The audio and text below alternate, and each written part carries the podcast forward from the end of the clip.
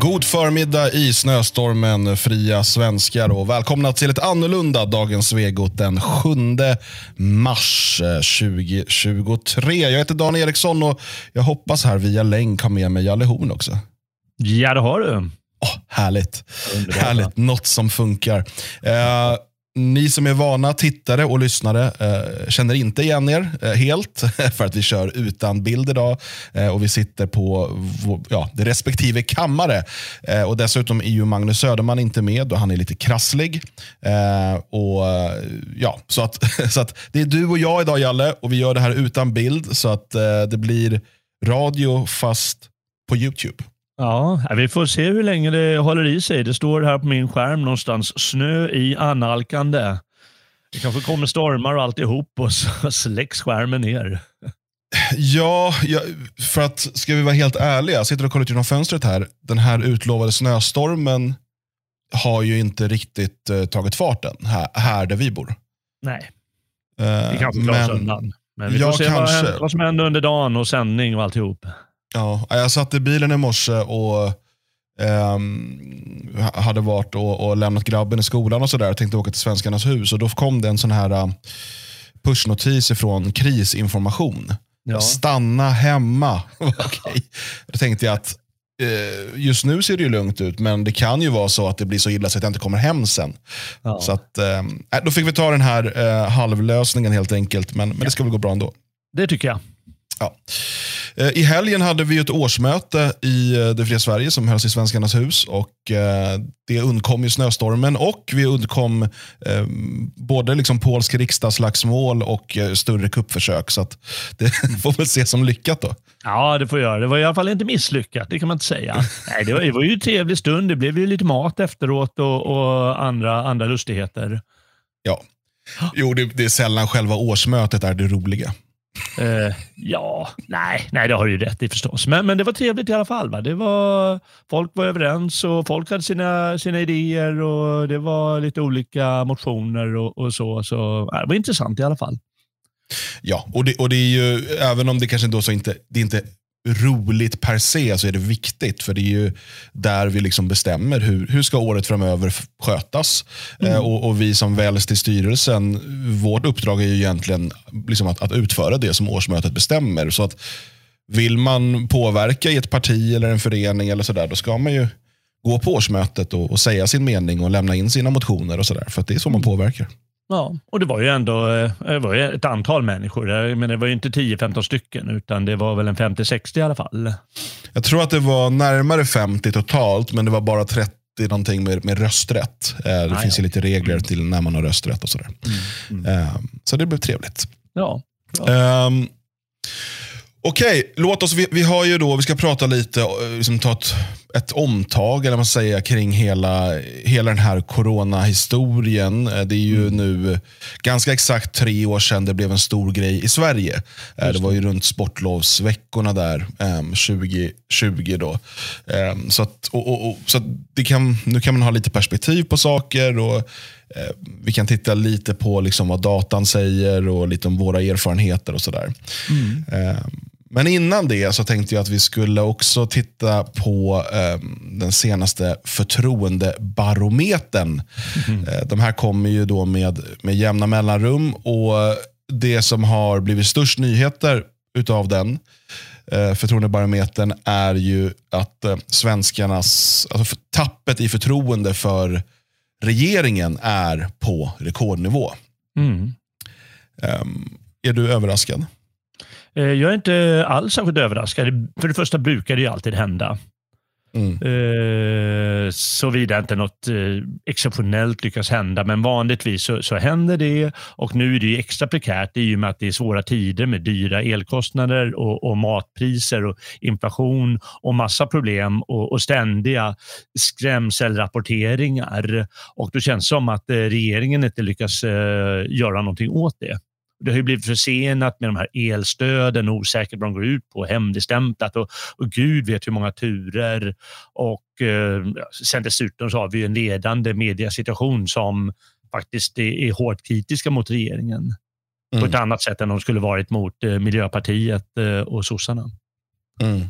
Så jag är inte särskilt, eh, särskilt eh, vad heter det, överraskad så. Samtidigt är jag inte överraskad eftersom de har varit ovanligt fega regeringen när de faktiskt har en chans att visa framfötterna. Så mm. det är rätt åt dem tycker jag också. Men det, det är också en ganska dråplig regering. Det finns ju saker eh, som man, där, där det bara blir så här, man börjar ifrågasätta deras kompetens. Till exempel mm. så, så tjatade man en del, man hånade ju då eh, liksom den rödgröna regeringen för den här plastpåseskatten. Mm. Som ju var ett initiativ från Liberalerna, ska sägas. Mm. Det var, det, men, men, de har ju ändrat sig, då, Liberalerna. Men när sen budgeten läggs för 2023, ja. då har man inte tagit bort plastpåseskatten. Nej. Och den enda förklaringen som finns, det var att man glömde det. Jo, jo, eller hur? ja, men, det. liksom, eh, och det, men då börjar det bli allvarligt, så här, för just när det gäller förtroende. Ja, verkligen. Satt de och söp eller vadå? Ja, jag vet inte tusan vad, vad de hållit på med. Och Samma mm. sak att man har lagt till en hel del nya skatter. Mm. Jag förstår att det kanske kan vara svårt att liksom på kort tid sänka en massa skatter, speciellt i den situation vi är nu. Mm. Uh, utan att det kanske behövs lite, lite mer tanke bakom det. Men att som då påstått så här, borgerlig högerregering istället öka skattetrycket mm. på svenskarna.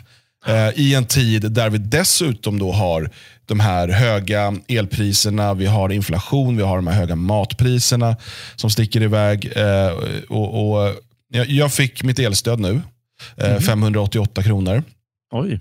Eh, då ska det sägas att jag bor i lägenhet och har väldigt låg elräkning. Så att det, jag ska inte ha mer. Det är väl räknat per kilowattimme. Nej, nej, eh, men under den här tiden som det här ska gälla så har liksom mina kostnader för eh, bensin och diesel mm. ökat med mer än 500 kronor i månaden. Och kostnaden för mat för min familj med tusenlappar i månaden.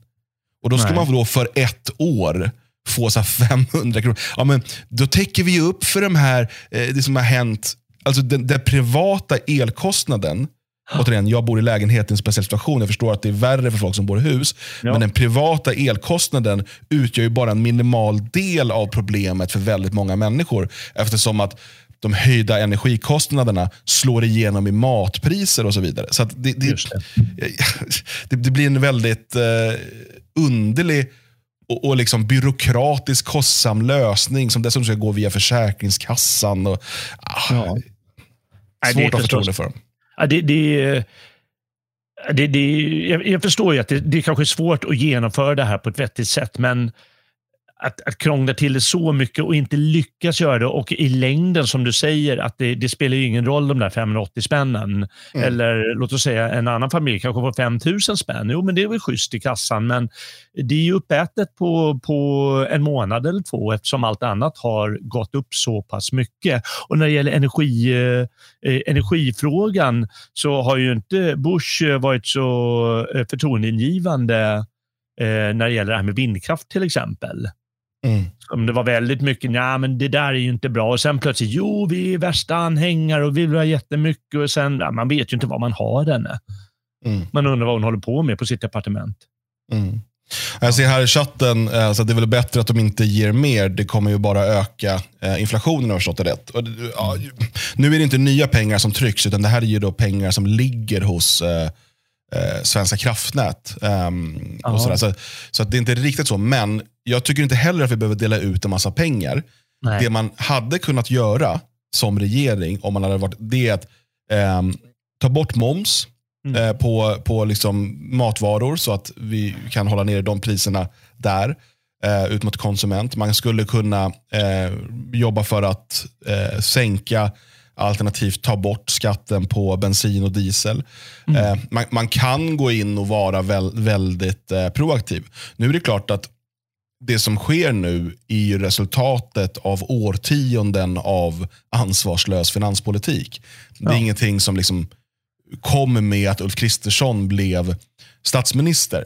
Men, men agerandet ifrån regeringen hittills tyder ju inte på en handlingskraftig förtroendeingivande regering. Och jag tror det är det som till viss del visar sig i den här barometern. Ja, det är det. Och de är ju erfarenhetsmässigt så är de ju dåliga på eh, både att agera men ta tillfället i akt. Eh, ja, men de borde ju vara väldigt aktiva just för att vi har lite kristider och eh, här är ju chansen att visa framfötterna åtminstone lite grann och sen ständigt gå ut i, någon, så, eh, ut i, i media och, och säga ja men vi gör det här och vi gör det här men jag tycker det syns väldigt lite. Mm. Det är som att, eh, och det kan mycket väl vara att de inte klarar av att samarbeta eller att de är inlåsta i diverse hörn. Men ja, det vet man ju inte och då blir ju inte förtroendet stort. Det är väldigt svårt. Och då, jag menar, du sa det där med plastpåseskatten. Ja, mm. Men största, största skälen till att det eh, eh, inte har tagits bort är antagligen att de är beroende av pengarna. Jag antar det. Fast samtidigt, drar den, samtidigt drar den in så oerhört lite pengar. Så det, det, är ju Frågan ja. är... Men visst, ja. visst, det kan vara så. Men man hade ju... Jag hade ju velat se en, liksom en riktig eh, borgerlig högerregering gå fram här och bara du vet, va, två tredjedelar av de här myndigheterna är onödiga. Lägg ner. Just det, just det. De skulle ju sätta in den här Östling. Han fick väl spel häromdagen och sa att lägg ner, inte, han ville väl dra ner hälften i alla fall. Och det är ju sant. Mm. Oerhört kostsamt, men det är ju det är ju något som har, som har blivit mer och mer och mer och mer av. Det är ju mer stat helt enkelt. Det är fler personer som jobbar och det ska mer och mer in där och det kostar ju miljarder det där. Mm. Ja. Och, eh, vi, ska inte, vi ska inte gå in, det här kan bli ett eget avsnitt i framtiden att prata om, men, men man ska också komma ihåg det som drabbar nu hushållen och, och företagen. Mm. Eh, för att det här är bara början på de smockor som, som planeras. Mm. EU eh, har ju då klubbat igenom att, att alla hus och, och, lägenheter ska ha en viss energiklass till, jag tror det är 2033 eller något sånt där. Ja. Eh, och det här berör väldigt, väldigt många som inte har den här energiklassen. då. Mm. Och, och, och, Om man inte eh, renoverar sin fastighet för att upp, nå upp till de här målen, så kommer man då kunna beläggas med böter, med vite. Och. Vem ska finansiera de här renoveringarna? Ja, det ska såklart du som äger fastigheten göra. Mm. Eh, antingen då, eh, som om du äger en villa, så får du ju se till att lägga... Och för vissa villor kanske det handlar om några hundratusen, för andra flera miljoner. Ja. Eh, och Det ska då finansiera förmodligen genom lån i den här underliga eh, lånekarusellen vi har hållit på med så länge. Och ja. Du som bor i hyresrätt, ja, du kommer få betala det med höjd hyra eftersom att din hyresvärd måste in, göra de här eh, uppgraderingarna. Ja, och det är inga små, det är inga små saker i ett hyreshus. Och, eh, men det där visar återigen på eh, det här fenomenet med stor stat. Det här är ju byråkratiska dårar som sitter och hittar på det här, för det är ju helt omöjligt att genomföra. Sverige har det ju har det enkelt, men fatta länder som England, alltså där de har skithus. Vi mm. pratar om fullständigt värdelösa. Det, det räcker med att eh, stora stygga vargen kommer och blåser på, på skräpet så flyger iväg. Det är så dåliga hus jämfört med vad vi har i Sverige till exempel. Så det är många ställen i Europa de aldrig kommer klara av att genomföra de här energiförändringarna som du säger. Och Det är, lika, det är ungefär som det här med vad var det, bensinfria fordon. Ja, men det har de ju dragit tillbaka nu. Givetvis inser de att det är omöjligt, även om det har blivit nedröstat i parlamentet eller vilket det är. Mm. Ja, men det är omöjligt att genomföra. Det, det är dåraktig byråkrati. Mm. Och, eh, men, men för att återgå till Sverige så tycker jag samtidigt vi är ju det här med den här förtroendeomröstningarna jag, jag, kan inte säga att jag tycker om dem. Inte minst för att det, det brukar landa i att man tycker att svensken är en idiot i vanlig ordning. något, som är, något som är problematiskt med honom. För vilket, vilka institutioner hamnar i topp av de här förtroendeomröstningarna? Jo, Systembolaget och universiteten. Mm. Ja, men herregud, universiteten, de... Ja, det, det, liksom, det ska bara tryckas in mer och mer och mer och mer folk och därmed blir det sämre och sämre och sämre och sämre, lägre och lägre nivå och sämre och sämre resultat. Och eh, visst, det, det publiceras eh, god forskning, men det är otroliga mängder trams som skapas och det är inte en institution som är hållbar. Det kan jag mm. tala om. För inte tala om Systembolaget som bara är monopolistisk terror från eh, en, en sjuk statsmakt. Mm. Extremt maktgirig, det får man aldrig glömma. Och det spelar ingen roll om det är borgare eller om det är sossar som sitter vid makten. Det, Det finns få, det finns få saker där svenskar är så hjärntvättade som när det gäller Mm. Systembolaget. Nej. Och det är även svenskar som brukar vara duktiga på att ifrågasätta andra etablerade sanningar. Eh, Men, men det, det är väldigt eh, spännande att försöka prata med en svensk om det. För de, de har så många myter och föreställningar om ja, men det är ett fantastiskt utbud, det minskar drickandet. Det, så bara, ja visst, de kan mycket, de har jätteutbildad personal. Mm, jo. Ja. Och så här, Nej, men det, det är bara larv. Ja, men snälla, snälla, får jag bara säga. Ni Ja. som är intresserade av den här frågan, eller åtminstone intresserade av att utmana era egna föreställningar. Jag skulle, det är sällan jag rekommenderar honom annars, men jag skulle verkligen rekommendera att man läser Så roligt ska vi inte ha det. En historia om svensk alkoholpolitik av Mattias Svensson. Den finns som pocket numera för under hundralappen. Um, läs den och förstå det sjuka som Sverige har hållit på med när det gäller alkoholpolitiken och hur mycket det handlar om att kontrollera människor och, och att behålla liksom, statlig makt över inte bara pengar utan detaljer i ditt liv. Och hur den här politiken med Systembolaget och den statliga kontrollen över alkoholen, hur den slog sönder svensk matkultur, svensk restaurangkultur.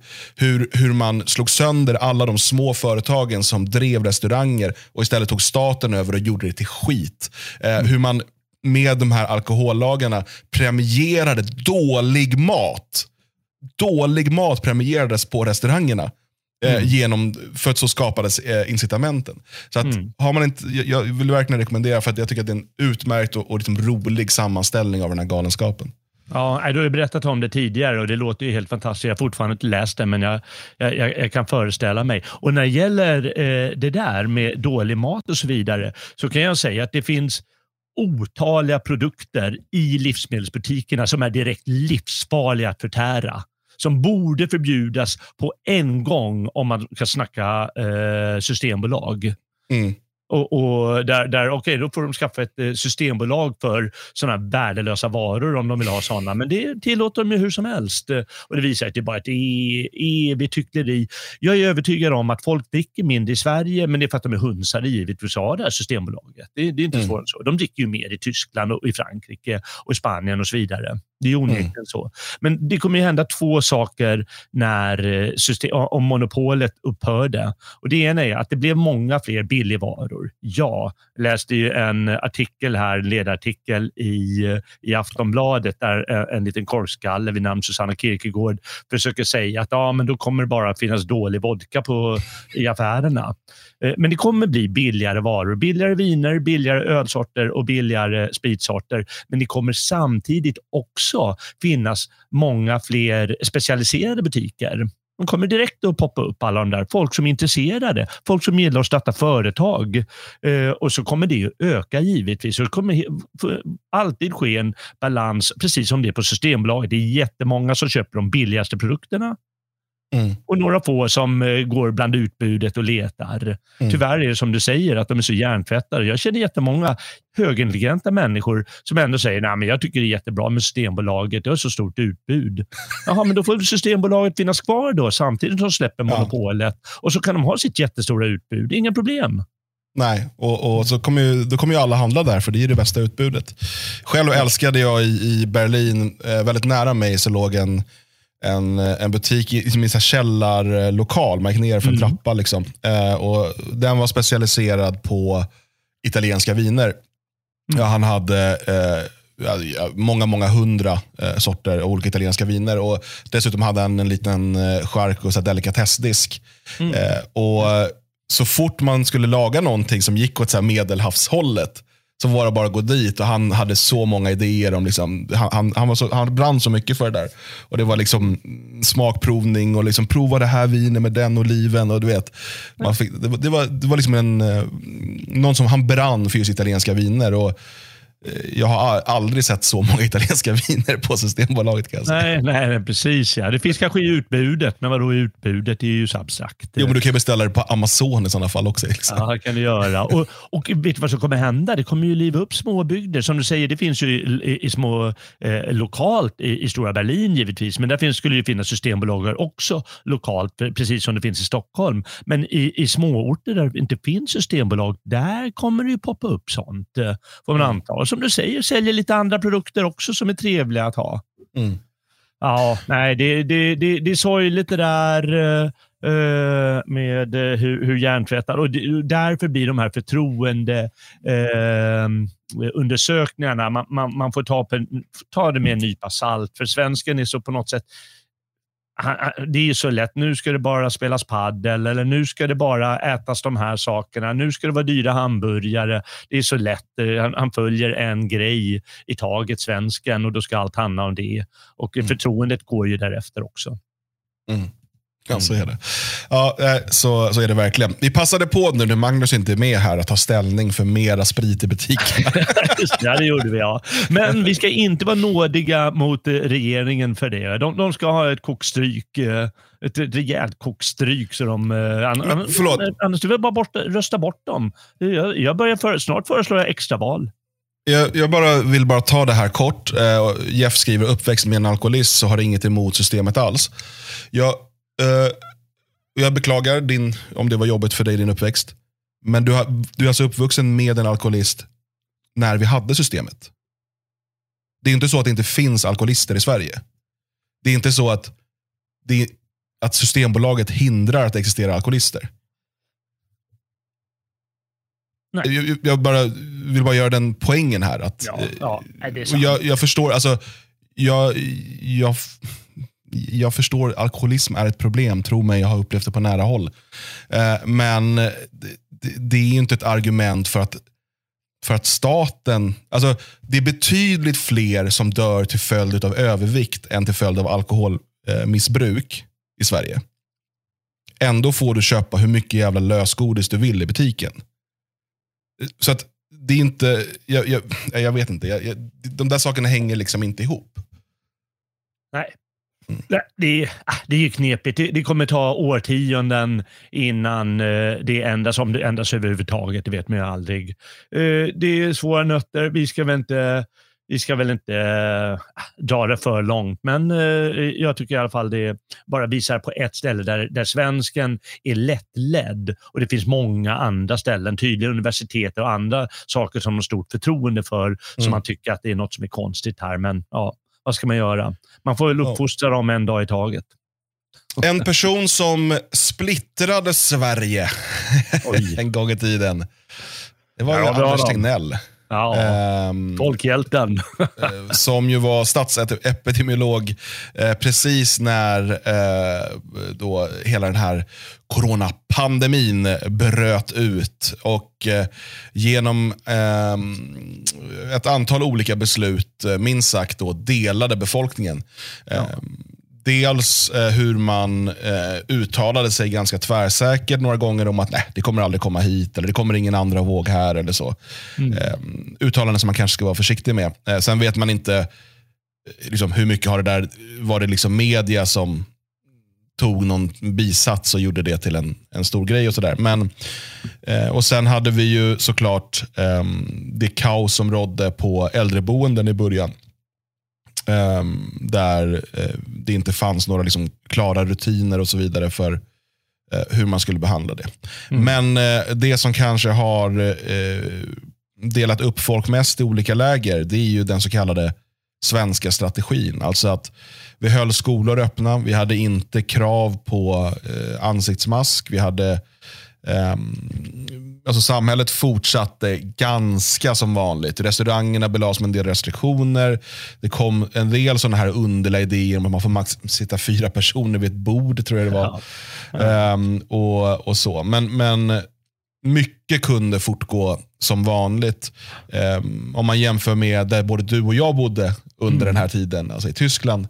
Där vi då hade utegångsförbud, eh, kontaktförbud, nedstängda skolor. Eh, dagliga tester mer eller mindre. Mm. Um, och för nedstängd barnidrott. Um, och för att inte tala om annan idrott. Mm. Um, du kunde fortfarande gå och köpa cigaretter, men det var förbjudet att gå på gym.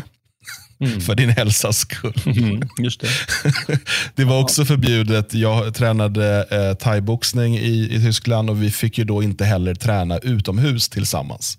Eh, var, eh, inte ens, ett tag inte ens, även om vi inte, inte körde med kontakt. Alltså att vi bara ja, men du vet, var ute och sprang tillsammans. Det var också mm. mot reglerna. Mm. Däremot så fick vi ju gå och köpa cigaretter. Just det. Kom, återkomma till detta. Jag tycker att det är så roligt. För, för, och ja. smågodis. och smågodis fick man köpa massor av. Och öl och sprit såklart. Sitta hemma, kolla på Netflix, beställa home delivery, sprit och pizza. Det kunde man göra, men inte gå på gymmet för det kunde vara farligt för din hälsa. Ja, och Tegnell han är ju lite folkhjälte för att han, eh, han var ju väldigt restriktiv med eh, sådana eh, olika nedstängningsåtgärder. Men låt mig först bara säga, jag tror att det är den här artikeln som du har i bild här, där jag mm. tyckte ändå ja, men det är ju häftigt att den här gubbfan, han, när han åker till jobbet i Stockholm, han jobbar ju inte heltid där, men han kommer dit då och då, eh, till, antar jag till Folkhälsoinstitut någonstans. Då, då åker han till, från Linköping med tåget eh, till Stockholm och sen tar han cykeln därifrån till Solna centrum. Ja. Och det tycker jag är, ja, men det är ändå härligt. Med jag, jag gillar också, eh, för de skriver här då i första eh, stycket här, angående det, här, på, på, sin cykel från centralstationen. Han bär mössa men ingen hjälm. Och Det är ju, sammanfattar väl hans coronastrategi också, tänker jag. Ja. ah, det är något så lustigt med honom. Tyvärr så kan man inte, tyvärr måste man, eh, man får aldrig glömma att straffa honom för att han 2009 i en handvändning sa att ah, men då, kör vi, då kör vi totalvaccin mot eh, svininfluensan. Mm. Och det var hans röst eh, mm. och det var en tabbe han gjorde, måste man verkligen säga. Det var hemskt. Men, men eh, under den här senaste pandemin då har han ju uppenbarligen lärt sig och varit väldigt restriktiv. Eh, och det har ju visat sig stämma. Det har ju visat sig att lockdowns var farliga. Mm. Eh, det har visat sig att eh, den senaste eh, studien, en jättestor studie över masker, visar att det inte hjälper någonting och troligtvis ingen av ingen sorts mask. Det hjälper liksom när du, när du jobbar i sjukhusmiljö. Då hjälper det. Om du, sitter vid, om du håller på att operera och grejer, men då, då har de ju det som en extra åtgärd. Men i, i, liksom när det kommer till pandemier så hjälper det inte. Och Det är till och med så att om du, jag har hört andra forskare säga att om du eh, skulle smitta, då skulle du stanna hemma för du skulle ha så ont i halsen att du inte skulle gå iväg. Mm. Så det hjälper inte. Det här, det här visste ju Tegnell och hans polare där, eh, hans eh, eh, chef Johan Persson eller vad han hette. De sa ju det alla. Nej, det hjälper inte masker, det är bara trams det där. De sa ju mm. så naturlig reaktion hos dem. Uh, men sen fick de ju släppa på det allt eftersom lite. Ja, men man bör nog ha mask och man bör nog ha lite lockdown. Så man bör nog det. För att de, ja, de, de var ju de vågade inte säga emot helt enkelt. Men det var så de sa i början och det har visat sig i den ena studien efter den andra på, på sistone. Ja, och jag, eh, jag tror att det blev ett stort internationellt tryck på Sverige. Ehm, vi har ju hört flera liksom såna, alltså bakom kulisserna också. Att, för, för det ser inte bra ut för de andra ledarna runt om i, i världen. Uh, ifall Sverige fortsätter att gå emot strömmen men ändå inte har nämnvärt sämre utan kanske till och med bättre då, uh, resultat på, på olika områden. Mm. Uh, det som hände var ju att Sverige hade en högre överdödlighet än många andra 2020. Mm. under första året. Och, och Det här tror man är till följd mycket av Eh, att vi hade usla rutiner på eh, äldreboenden. Mm. Eh, och, och, Man hade ju i Sverige det här med att det, liksom, det kan vara personal som går mellan olika boenden. Eh, det fanns inga rutiner för ens att liksom tvätta händerna. Och det här går ju till viss del också kopplat till liksom ett, ett um, resultat av massinvandringen och sådär. För att när man då, man, man sa ju lite så här, inte ens mellan raderna, men lite i en bisats att, att ja, ibland är det svårt med språket att förklara hur, liksom, det ska, hur man ska tvätta händerna och sånt. Mm. och, um, så att Sverige hade en ganska hög överdödlighet då 20, 20. Om man sen drar ut det över de här eh, tre åren Mm. så har ju istället då Sverige lägst överdödlighet i hela Europa. Eh, och till och med då lägre än liksom Norge och Danmark eh, och Tyskland. Då, ungefär hälften av vad Tyskland Mm. eh, har.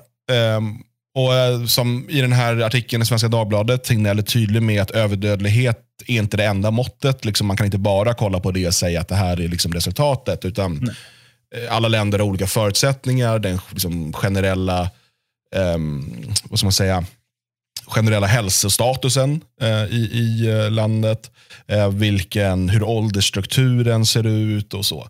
Men det som man väl är överens om när man nu har de här siffrorna, det är att det det säger åtminstone är att Sveriges strategi inte var sämre än de andras. Alltså, och, och det i sin tur, om Sveriges strategi inte var sämre, så betyder ju det att restriktionerna var onödiga. Mm. Ja, Eh. det är en slutsats man kan dra. Ja. Antagligen är det så. Antagligen Men- så skulle de jobbat på ett helt annat sätt än de gjorde. Det är klart det är lätt, att vara efterklok, men eh, ja, vi, vi, vi som levde i det, vi såg ju inte. Dessutom har jag läst i, i många tyska medier att eh, eh, sådant som den psykiska ohälsan, den ökade ju enormt Ja. under de här två åren. Mm. Eh, särskilt bland unga och barn. Precis, och det där är ju saker som vi, där har vi bara börjat, börjat kunna se effekterna utav det. Eh, och det. Även i Sverige byggde man upp en, en stor, mycket större vårdkö inom vissa områden. Man sköt upp operationer och så vidare. Och, och Det där kommer ju att kosta i form av hälsa och människoliv. Ehm, och eh, Vad gäller effekten på barnen, jag, jag bara tar min egen son som exempel. då. Man börjar skolan när man är sex år i Tyskland. Eh, och Det var ju då 2020 som han började skolan där. Och Då är de alltså tvingade att sitta med de här maskerna Ja. eh, inne i lektionssalen hela dagarna, även ute i liksom, korridoren och sånt. Sen, här, de här restriktionerna gick lite fram och tillbaka. Ett tag var det då bara i, bara i korridorerna. Eh, och sådär. Och sen, men, men under lång tid så satt de alltså hela dagarna med det där. Eh, man hade också då två, tre dagar i veckan, de här barnen skulle då ta sådana här test. Mm. Eh, och vi hade en ganska bra diskussion hemma, men jag vet ju att andra barn, de, vart ju alltså, de fick ju någon typ av nästan så här PTSD-liknande symptom. De blev ju livrädda. Ja, De gick runt och liksom trodde att de skulle dö eh, hela tiden. Och att det liksom fanns något jättefarligt virus som skulle döda dem. Trots att vi vet att det liksom var i stort sett ofarligt för barn. Ehm, och, och det, det man gjorde mot barn, och sen förbjöd man barnidrott, man förbjöd allt sånt här. I till exempel Tyskland, det finns fler länder som gjorde likadant. Mm. Den typen av saker, vad det får för långsiktiga konsekvenser, psykiskt och fysiskt, det, det, kan, det har vi ingen facit på än. Nej. Nej. Eh, jag, eh, man, man, man börjar liksom lägga ihop två och två eh, när, man, när man hör det här, då, hur, som du säger, att barn blev rädda och den psykiska ohälsan ökade. Och just att de kände trycket att bli rädda.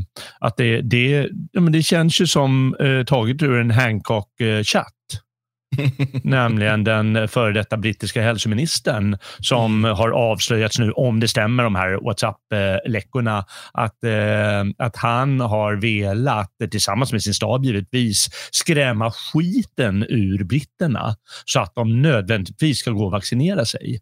Mm. Vilket måste vara en av de sämsta strategierna. Skrämma slag på sin egen befolkning. Precis, det är ju då The Telegraph som har kommit över de här WhatsApp-loggarna. och han har, han har inte påstått att de är falska, utan han menar ju bara att eh, de måste ses i sitt sammanhang och sådär. Eh, och Det blev ju till slut så pass omdiskuterat att till och med BBC nu har varit tvungna att skriva om det. Eh, men men han, han säger det, liksom, att vi, vi, vi, måste nu, vi måste få folk att bli rädda. Vi måste, och sen, when do we deploy the new variant? Eh, och man ska inte övertolka det som att det är han som släpper ut den. Nej. Utan det han menar är när ska vi liksom berätta om det. För han menar ju då, det han skriver är att med den här nya varianten så kan vi få folk att bli räddare och förstå allvaret. Mm. Så when do we deploy the new? Men, men att man ens en gång pratar om det på det sättet. Ja, visst. Ja, nej, det är ju skandalöst. Och vi vet ju ända från början att eh, eh britterna... För, först ville ju inte den här eh, Boris eh, och eh, hans närmaste de sa att vi ska ta det lugnt det här med lockdowns och alltihop. Men sen så vände det ju över en natt eh, mm. när den här så kallade doktor Skräck, det sa de till och med i Sverige, att men det där är ju bara en galen panna. Han brukar alltid komma med de absolut värsta scenarierna. Sa att det skulle dö minst 100 000 britter inom kort, antagligen upp till en miljon. Jag kommer inte ihåg vad han hette, den här doktorn, men eh, han fick fritt lopp att köra och skrämma livet ur dem på nytt. Och Då blev det lockdowns och då blev det liksom upptrappning till massvaccinering. Mm. Så det är någonting som är...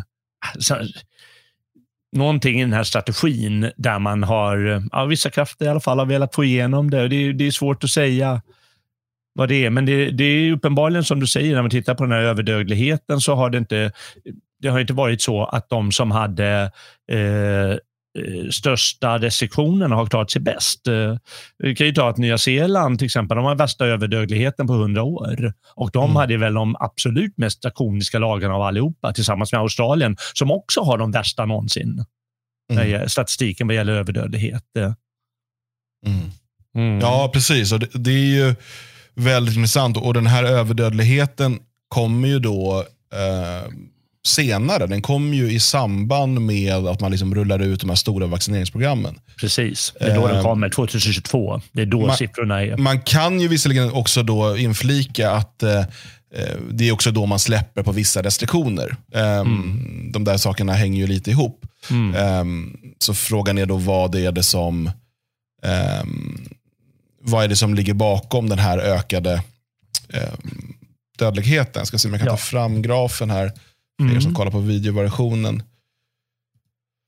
Eh, men man har alltså 2020 eh, eh, alltså, eh, då överdödlighet med 1582 fall. 2021 10 912 fall. Och de första nio månaderna på 2022 22 837. Um, och Det liksom korrelerar i grafmässigt då väldigt mm. mycket med hur vaccineringen har, ja. eh, har gått. Men, om, men, du ja, om du tittar på den undre också, så kommer du se understa grafen som du har i bild nu, då kommer du se att eh, men den högsta grafen det är överdödlighet bland yngre människor. Precis. Och Det är det som är den mest skrämmande biten. De har ju klarat eh, statistiskt eh, själva viruset mycket bättre, men vaccinet mycket sämre. Mm.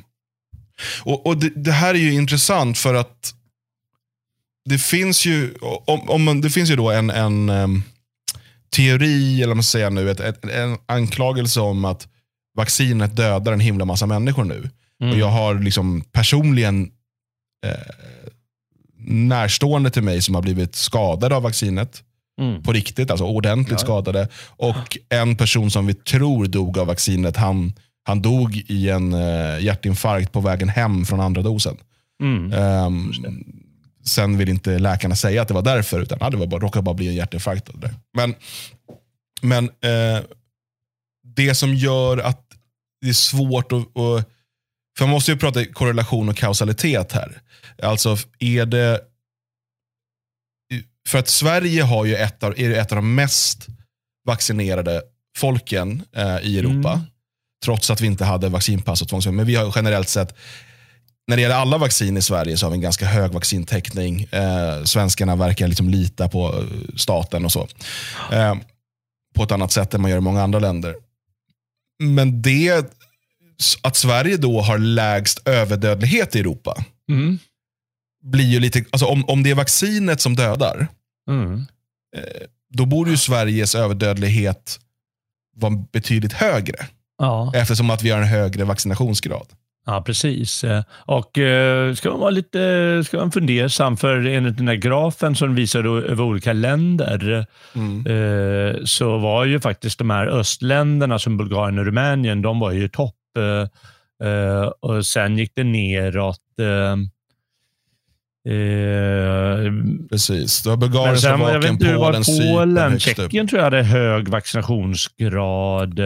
Ja, Men jag tycker det visar ganska klart att det är samtidigt de länder som är fattiga och mm. de som där hygienen och eh, liksom många saker inte är på toppnivå, att de har haft en hög eh, överdödlighet. och eh, Ja, det, det, kan väl hänga ihop med att sjukdom och vaccin eh, blandat liksom gör... Det, det, det är ju alltid så att när du är utsatt så är du mer utsatt om du får, eh, får problem. Mm. Och då kan ju överdödligheten ha blivit större. Det är väldigt svårt, eh, för vi, vi har ju sett eh, statistik som du säger från Tyskland att det, det, det, ser inte helt bra ut hur vaccinet, hur, hur, det som, det verkar ju vara vaccinet som har skapat överdödlighet av vissa sjukdomar. Ja. Så, så, i vissa länder verkar det ha gått eh, eh, utan några större svårigheter det här med vaccineringen och andra har blivit väldigt utsatta och det är faktiskt svårt att säga vad det, vad det beror på. Jag tog ett foto ifrån senaste numret av Compact Magazine som då har mm. sammanställt lite sån här tysk statistik. Och Det är då ja. från Behandlungsverbund. Eh, mm. kommer då statistiken. De har bara liksom gjort en graf av det. Och Det är ju väldigt intressant att eh, plötslig död mm. ökar då 2021 eh, med över 1000 procent jämfört med 2020. Um, ehm, och lungcancer ökar med 60 procent. Mm. Leukemi bland vuxna ökar med 163 procent. Och benskörhet, är det va? Knochenschwund? Är det benskörhet? Ja. Knochen är ju, ja, eh, ökar med 77 procent. Mm. Um, jag vet inte hur de har gjort det här urvalet, att det är just dessa. Men jag tycker att det är uh, intressant, för det stämmer överens med eh, liksom det man också hört från andra länder. Att man ser en ökning inom speciellt då eh, cancersjukdomar. Mm. Eh, och där, där, finns det också då anklagelser om att vaccinet då genom det här mRNA-vaccinet att det är cancerdrivande. Mm. Eh, om det är sant eller inte är omöjligt för oss att svara på. Men vi kan ju se den här statistiken och vi kan se överdödligheten dra iväg efter att den så kallade liksom, riktiga pandemin är, slut. Mm. Så någonting det är någonting som inte stämmer här. Ja, men det är det verkligen. Någonstans läste jag eller hörde jag om eh, eh någon form av eh, allergisk reaktion mot det här spikproteinet. Eh, och spikproteinet det finns ju även i, i viruset. Mm. Eh, alltså i uh, här covid-19 så är det, en väsentlig del och det är därför man använder det vaccinet. Och, uh, ja, men då kan det bero på en sån enkel, vissa människor har varit extra känsliga både för sjukdomen och för vaccinet. Mm skulle vara en förklaring, men herregud, vad vet jag. Däremot tycker jag att det, om, man, om man måste se helhetsbilden ibland, hur de uppenbarligen har ljugit om sådana här eh, saker som verkar ha hjälpt, som Ivermectin och hydrokloroquin. Eh, hur de har skrämt läkare, till och med stängt av många läkare, eh, tagit ifrån dem deras legitimationer, både i Sverige och utomlands. Jag vet inte hur mycket det har varit i Sverige för sig, men, men jag har sett många fall i USA och i, och i Tyskland. Och hur, som du säger, att eh, eh läkarna hela tiden säger nej, nej, nej, det kan inte ha någonting med vaccinet att göra. Och hur den ena lögnen efter den andra. Senast det här med labbläckan. Mm. Hur, hur det har det är uppenbarligen att man har, eh, man har kört på med ett narrativ som inte verkar stämma. Och eh, Det är ju återigen att man man skapar ohållbara situationer där man skapar misstroende för institutionerna. Mm. Det är livsfarligt att hålla på så, precis som man gjorde med de här eh, lockdownsen. Eh, prov, kör värsta skrämselpropagandan, så har man kört lögner hela tiden. Och Det är ju också livsfarligt. Okej att de inte vetat riktigt vad som händer, men det är uppenbarligen så att de har tryckt på med ett särskilt narrativ som alla ska inordna sig under, som inte har varit bra. Varför ska man inte få ifrågasätta sin eh, läkare av de medikamenter som skulle vara så fantastiska bra? Som de dessutom har sagt från första början, det skyddar till 100 procent, skyddar 95 procent, skyddar 80 procent och så neråt och neråt. Nej, men vi vet att det inte har skyddat, utan det har bara varit andra skäl vi sagt att man ska ta det och så vidare. I det lögner. Och då är det någonting som uppenbarligen inte stämmer. Mm. Ja, det här med, med att det liksom var en, eh, en läcka ifrån labbet. Eh, mm. Det var ju sånt som man inte ens fick säga. Och det, det som är intressant, nu har det funnits lite mer det kommer ju alltid mer och mer så intern information från stora mediehus och liknande. Där eh, till exempel på CNN, hur man då internt har sagt att vi ska inte ge utrymme till den här teorin. Alltså, det spelar ingen roll om den är mm. sann eller inte, utan det här är en Trump-idé. och därför ska den, och, så att du har den biten också. Jag vet min, eh, min, min, min svärfar, hade en diskussion förra året och han sa att det är Trumps fel alltihopa. det är Trumps fel. ja, för att alla hatar Trump så mycket. Så att har, har han sagt någonting, ja. då måste liksom media gå tvärt emot. Just det, det är ju bra han, taktik. ja, så han, ja, precis. Så att, det var lite, så här, lite på skoj att det är Trumps fel. Alltså han menar mm. ju liksom att, eh, eh, så att Trump borde ju bara egentligen säga motsatsen till sanningen. Så ja, måste media hålla sig till sanningen. Nej, det borde han göra. Ja, verkligen. Han är inte helt strategiskt, eh, Trump. Han borde säga att ja, men Kina har gjort det bästa de någonsin har kunnat göra. Men, men sen har det ju, för att nu då, jag menar, de allra flesta är nog överens om att det, det rör sig om en labbläcka. Man har inte ens kunnat hitta något liksom, ursprung i naturen till, Nej till det här viruset. Utan det, det, man jobbar ju just med gain of function ja. eh, på eh, coronavirus och så vidare just på det här mm. labbet. Mm. Eftersom att det var där en gång i tiden som sars-2 eller vad heter det, sars-viruset mm. upptäcktes. Mm. Um, och då bland de här fladdermössen. Um, men det har inte med det här, det här viruset att göra. Uh, och Problemet som man, man står inför Eh, för hade det varit ett helt kinesiskt projekt, då hade man väl bara kunnat säga att det är de där elaka kineserna. Ja. Men här är det ju delvis då finansierat av USA. Eh, ja. och Den här typen av forskning med gain of function eh, var ju någonting som återigen tilläts då under Fauci och Trump. Mm. som, som, som då gav stöd till det här. Ja, och det placerades med flit i Kina för, för det förbjöds i USA. Precis. Och, och, och, Fauci har ju varit inblandad i det här laboratoriet mm. och man har, USA har varit med och finansierat.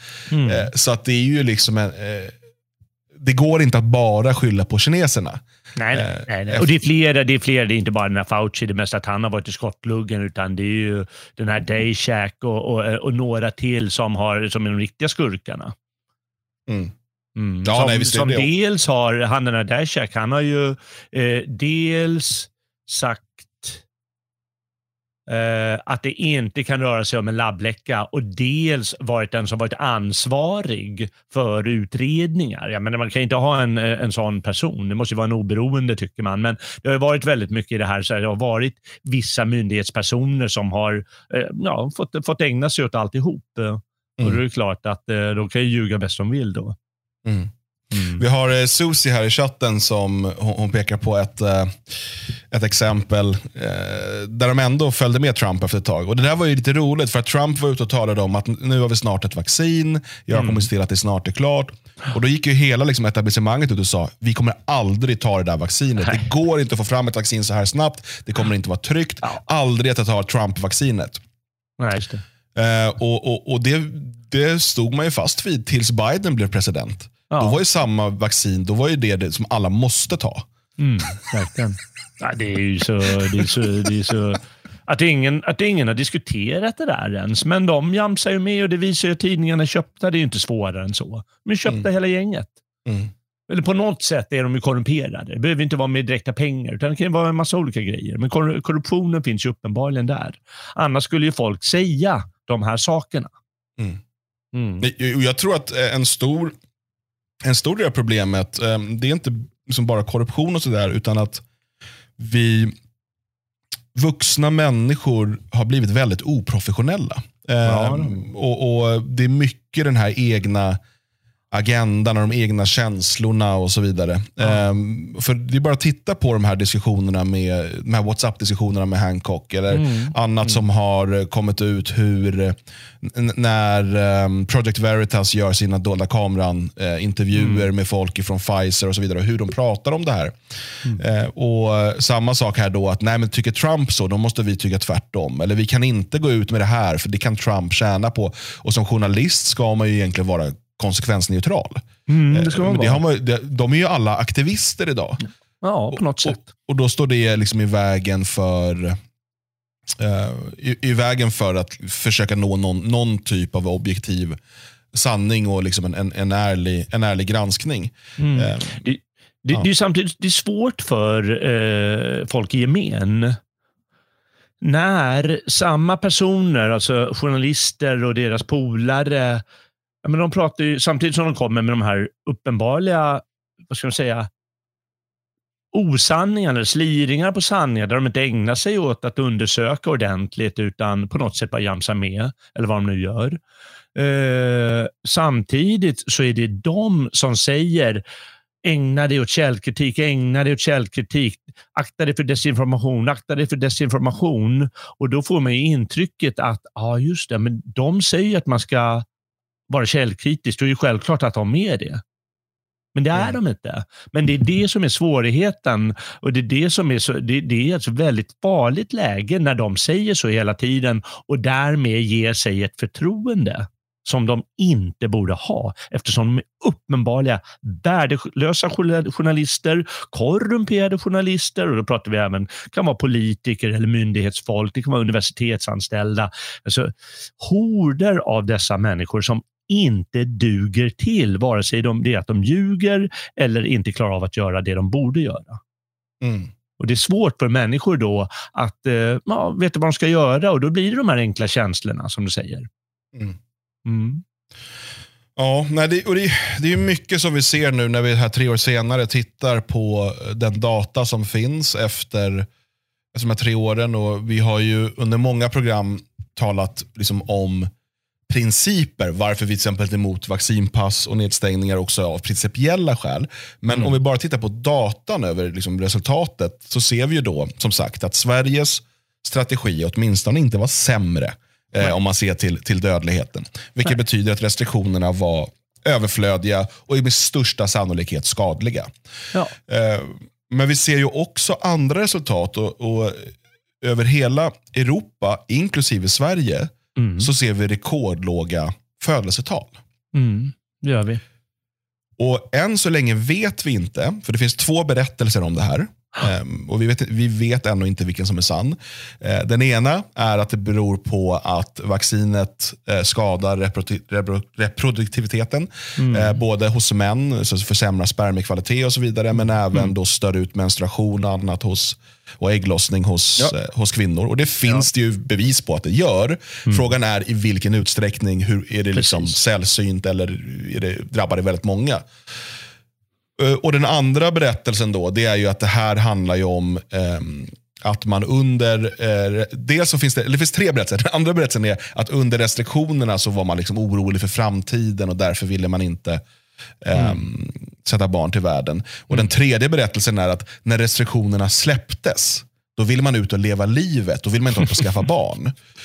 Um, så de oh, går inte riktigt ihop. Och Speciellt inte med tanke på att historiskt sett så är det ju så att eh, liksom, krigstid och framförallt kort efter krigstid, mm. när sådana stora katastrofer sker, eh, då föds det extra mycket barn. Mm. Eh, men, men den här gången då så, så att vi vet inte och det kan säkert finnas sanningar alla tre av de här någonstans. Eh, beroende på vilka individuella fall du tittar på.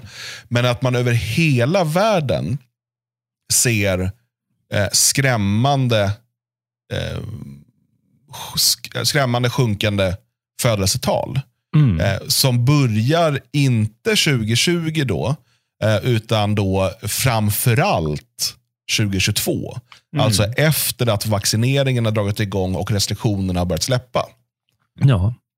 Det, det, det bör åtminstone leda till eh, att väldigt många frågar sig vänta, har det också skett någonting biologiskt där? Mm. Ja. Nej, det borde man ju göra. Eh, det kommer väl komma studier på det allt eftersom, men det, det handlar ju om vad som släpps fram. Alltså släpps fram lite på riktigt, att det är många som tar upp det. Ja. Ja, det är, det, det är svårt att göra. Det är svårt att säga, men uh, ja, ja, jag vet inte. Mm. Nej, mm. som sagt, vi vet inte. Det är Nej. det som är lite poängen. Mm. Och jag försöker att liksom förhålla mig så objektiv som möjligt till den data vi har att gå på. Ehm, mm. Samtidigt så är det ju svårt. Vi vet med forskning att um, du behöver uh, liksom komma fram till vissa resultat för att få finansiering. Uh, ja. Vi vet att du står emot de här Big Pharma som liksom lägger ner miljarder i forskning mm. för att också då producera propaganda såklart. Ja. Så, så det, det, det är svårt. Det är inte så att vi har tillgång till en helt objektiv flora av vetenskapliga rön att ta del av och kunna välja mellan. Utan det där är alltid, alltid komplicerat. Eh, men det enda man kan säga är att vi har inte bevis på att det är vaccinet som har gjort det här. Däremot Nej. så finns det väl indicier som säger att det åtminstone har spelat in. Ja. Man, man, måste ju fatta att det, det, är viktigt att låta sådana här, eh, du behöver inte kalla det en konspiration, utan sådana här data komma fram med lägsta antalet födda och så vidare. Eh, eftersom eh, dels så är det en, en ständig kritik som måste föras mot vetenskapssamhället som tydligen inte funkar. Och, och, beviset på det skulle kunna vara att, eh, att Lancet, eh, den, den främsta, den mest ansedda av tidningarna, de har haft fel i två år, tre år. Mm. De har fel. De sa att det var eh, livsfarligt och så vidare, det här eh, viruset. Och sen så har det varit helt tyst om vaccinet och vad det kunnat innebära. För de vill inte ta i det. De vill föra fram narrativet. De har låtit sig fösas med den mest ansedda vetenskapliga tidningen. De behöver den här kritiken. Det måste höras det här. Om inte annat för att kunna motbevisas på korrekt sätt. Att, det, att vaccinet skulle ha med det här låg, låga antalet födda att göra. Men vi kan ta en sak till. Det är inte bara det att det är eh, få människor som föds, utan vi lever ju i eh, i, med alla dessa eh, problem med prishöjningar och inflation och så, och så vidare. Och Det har ju också till stor del med pandemin att göra. Mm. Och nedstängningar. Mm. Det har ju Visst jättemycket med att göra de prishöjningar vi har. Eh, bara att det förskjuts ett par, tre år framåt. Mm. Nej, och det, det var ju det som eh, vi och många andra kritiker av det här bland annat tog upp. Och inte minst när man började med de här absurda helikopterpengarna runt om i världen. Mm. Man bara började trycka pengar som aldrig förr och dela ut till hushåll. Eh, så här, för vi satt i den här podden, eh, eller någon av våra Radio Svegot-poddar, och, andra satt och, och liksom sa det att vad tror ni blir resultatet av det här? Jo, det kommer bli en massiv inflation.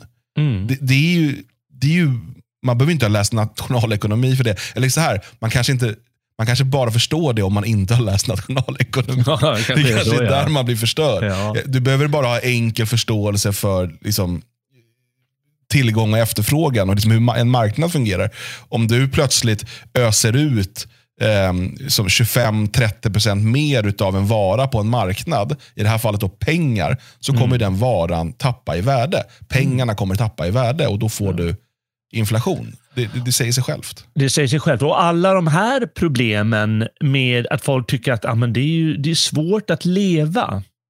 Alltså det, det, det är saker, du vet när det flyter på, då är det så mycket enklare och då föds antagligen fler barn också. Allt medan om det, folk ser lite svårt på tillvaron och det här blir inte lätt att få ihop och så vidare, då föds det mindre barn. Så, så det är antagligen också en förklaring. Mm. Samt, samt det som någon skrev i chatten, att ja, det är en, en trend som har hållit på länge givetvis med, med färre mm. födda. Det är väl bara att det har blivit liksom en liten extra puck nu just under, under åren efter pandemin här. Mm. Eh, men, men att det, liksom, det är många faktorer som spelar in som som har med eh, både pandemin och framförallt förhållningen under pandemin, där vaccinet är en del, eh, som, som gör att folk eh, antagligen föder, eh, föder, låter föda färre barn. Precis, för vi har en annan eh, vetenskaplig rapport då, som eh, kom i oktober förra året. och Den tittade då på januari 2021, alltså nio månader efter att eh, pandemin drog igång på allvar. Och Då ser man i Europa, redan då, här hade vi inte börjat massvaccineringen. Nej. Redan då hade man en 14-procentig minskning i eh, antal födda. Mm. Eh, så att, att, det här, att det finns flera saker, som, och det är det jag menar, den data vi har att gå på Mm. säger inte att det, det är en uteslutande orsak till de här siffrorna. Utan precis som, som, som du är inne på här och chatten, eh, en, en allmän trend, eh, allmän oro inför framtiden eh, och eh, även då kemiska biologiska förändringar i kroppen. Alla de här sakerna kan spela in och spelar förmodligen in. Ja, och eh, därför måste man bara konstatera att du ska aldrig hålla på och göra som myndigheterna, journalisterna nu för tiden säger åt dig att göra. För det är uppenbarligen fel. För det är ju, det är ju, men vad kommer hända med, med, med ditt folk om du inte föder fler barn? Vad kommer hända då? Men de kommer ju försvinna givetvis. Mm. Och jag menar, vad gör de med massinvandring och eh, annan politik som de för? Ja, eh, eh, abortpolitik eller eh, ja, eh, vad mer för, för dem? Propaganda mot eh, folk som skaffar barn tidigt och, och, och, och skrämselpropaganda eller liksom den här skrämselkänslan i samhället. Ja, det är ju förstås ett sätt att få folk att ha mindre barn. Och vad kommer hända med ditt folk då, frågar jag. Mm. Mm. Nej, det, och det, det, det, jag tror att de flesta som lyssnar eller tittar på våra program är medvetna om det. Eh, men det räcker inte att bara vara medveten om det, utan också förstå då hur, hur man bör agera. Eh, Mm. för, att man, för att kunna ta sitt eget ansvar i den, i den situation som, som vi har satt sig i eh, av olika anledningar. Och, och Det här är, det, det är väldigt, väldigt viktigt. Ja, men jag, jag vill passa på att säga det också, att jag inbillar mig eh, att eh, ja, men om tiderna är, är, är lite svåra, ekonomiskt kärva, så ja, men då kan man väl skaffa barn. För det är ju ändå så att om du lever singel, då slösar du mer pengar. Mm. Men du lever snålare om du skaffar barn. Mm. Det är väl en gammal vanlig eh, eh, enkel uträkning att göra. Så skaffa barn, enkelt. Tiderna är kärva. Ja, och sen ska man ju säga det att eh, det är inte någonting som stoppar eh, många invandrargrupper i Sverige att skaffa barn. Att de inte har ett fast jobb eller att de inte... Du vet, Nej. det skiter de i fullständigt i. Eh, och eh, också det här, även om jag absolut tror att liksom en, en eh, oro för framtiden och sånt spelar in eh, för oss eh, västerlänningar, att vi ska ha färre barn, så ska man ju tänka då att en av de platser i världen där det föds flest barn per kvinna är Gazaremsan. Mm. Vad har de för framtidsutsikter? Ja, precis. Känner de optimism för framtiden? Ja. Ehm, så att, men, men där tror jag att vi är olika som folk. Eh, vi kan inte applicera eh, vi har byggt våra civilisationer och så vidare tack vare att vi är eh, att vi tänker mycket mer långsiktigt, mycket mer på liksom konsekvenser av våra val och så. Eh, och, och Det är därför vi är där vi är. Och Det är just nu både vår styrka och vår svaghet. För att det gör ju att, nej men, och vi vill inte vara någon annan till last. Eh, en eh, invandrarfamilj från, eh, från liksom Nordafrika kanske skiter fullständigt i om Ja, men de tycker vadå, att liksom gå på statligt stöd och så vidare. Jag ska ha barn.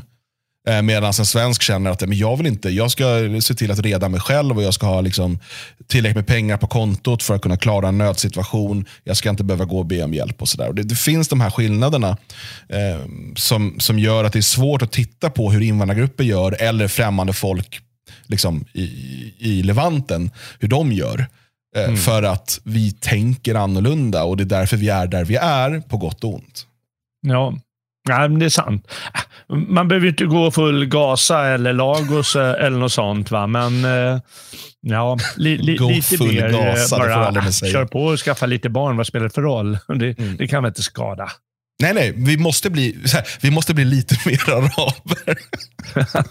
nej, det måste vi inte, men, men vi måste framförallt... Eh, sen, sen, sen, finns det ju också, jag är inte helt övertygad om den här idén att, och det är inte du heller, det vet jag, att man bara ska liksom ploppa ur sig mängder med barn eh, för sakens skull. utan det, det, är ju bra om man också kan hålla ihop familjen och kanske ha lite liksom, vilja att uppfostra barnen och sådär. Inte, ja, bara, ja, inte bara spruta ut dem som någon typ av liksom, kaviartub. Kaviartuben, nej. Det får vara liksom en, en, en, en smal eh, springa i den där tuben i alla fall. ja, det, ska, det ska vara riktigt så här feta, eh, liksom, stora romägg. Inte någon Kalles kaviar som bara... Ja, nej men det, jag, jag, tycker det är läskigt också som någon skrev att klimatångesten gör att folk, men vad, vad är det där för, varför skulle man sluta, då kan man lika gärna ta livet av sig. Ja, men då är det ingen mening att leva heller.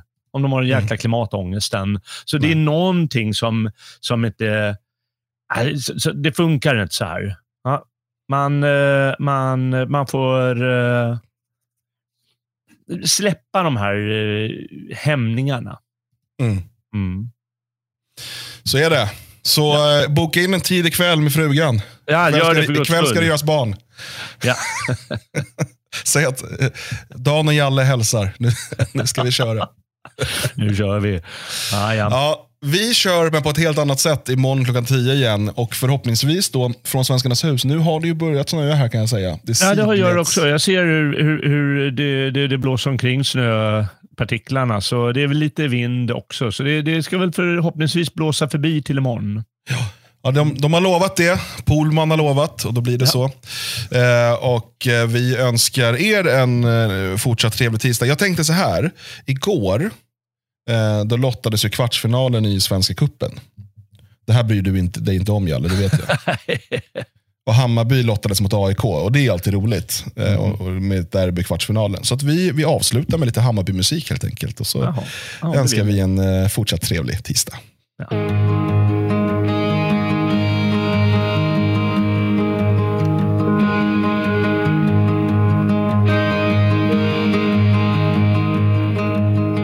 Solna tattare, vet ni vad ni vill? Hur fan kan det bli derby när ni stockholmare gör till? Tråkiga Råtsunda, grå betong. Pissar på den när jag lämnar varenda jävla gång. Varenda jävla gång. Ni på Norra Stå gillar ej ert eget spel. Men ingen kan er klandra, ni lirar ju helt fel. Drömmen om Europa för er har suddats ut. Ni är ju inget storlag, forna dagar är slut.